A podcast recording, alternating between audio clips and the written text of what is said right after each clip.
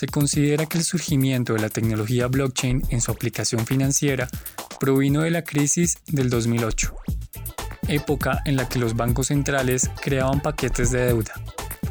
Los paquetes de deuda contenían créditos hipotecarios de personas que podían pagar sus deudas y personas que no tenían ingresos para cubrir tales gastos.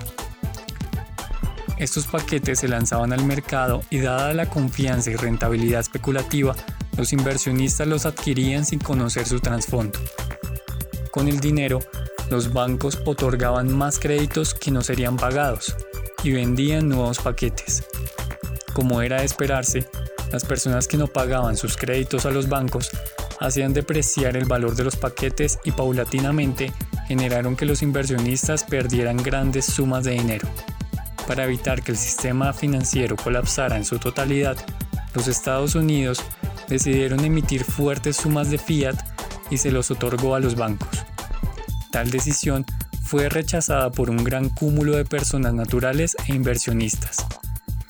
Se cree que el surgimiento de la tecnología blockchain fue el punto de inflexión para la gestación de un sistema financiero libre de la influencia directa de los bancos centrales.